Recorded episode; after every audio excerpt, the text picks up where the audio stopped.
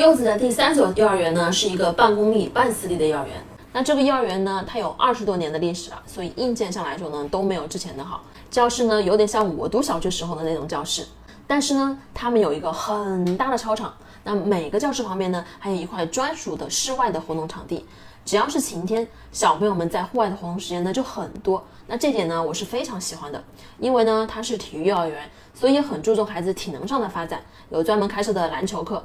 所有的小朋友在毕业的时候，那都会嗯很熟练的打篮球，还有跳绳。每个学期啊，他还能免费的选一门兴趣课，嗯，有体操啊、围棋呀、武术啊。那这些兴趣课呢，也属于教学内容的一部分。一周呢上三节课，所以他们还有经常会可以出去参加比赛，拿了很多的奖项。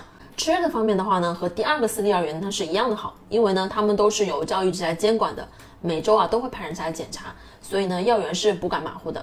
柚子呀，也是最喜欢在幼儿园吃饭了。至于这个班上的人数呢，有三十三个人，相比于之前的班上啊，是确实人很多了。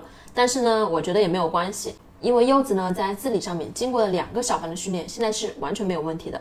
虽说现在在上中班，但他各方面呢都还比较优秀。每次吃饭呢，都是班上第一个、第二个吃完。睡前呢，还会帮小朋友脱衣服，因为他的年龄在班上已经算是很大的了，所以呢，还会帮。所以老师啊还会让他帮助老师一起协调小朋友的关系。嗯，他们班的班主任呢是一个很负责任的老师，有点严格。那后来呢开家长会的时候，这个班主任就说了，他说因为啊班上的小朋友是很多的，所以呢三个老师一定要有一个稍微严格一点的，这样啊在小朋友乱成一锅粥的时候呢才能及时的去止住。老师啊他不可能一个一个的去追小朋友，这样呢不仅浪费时间呢还不管用，必须要让孩子们懂得规矩才行。我觉得这个班主任呢，他说的也挺有道理的。因为一个人呢，他处在社会上就一定会被某些规则所束缚，不可能肆意妄为的。孩子在幼儿园里面呢，其实就是一个小型的社会，需要遵守一定的规则，才能更好的适应这里面的生活。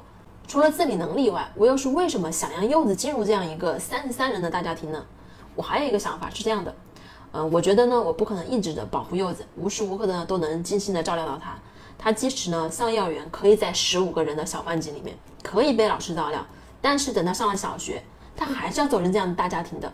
我现在呢，只是在给他一个过渡。好了，这就是我们的第三个幼儿园了。希望我的这些幼儿园的经历呢，可以给你带来一些思考。如果呢，你想了解更多现在我是如何看待选择幼儿园的问题的时候，记得关注我，下期继续跟你分享。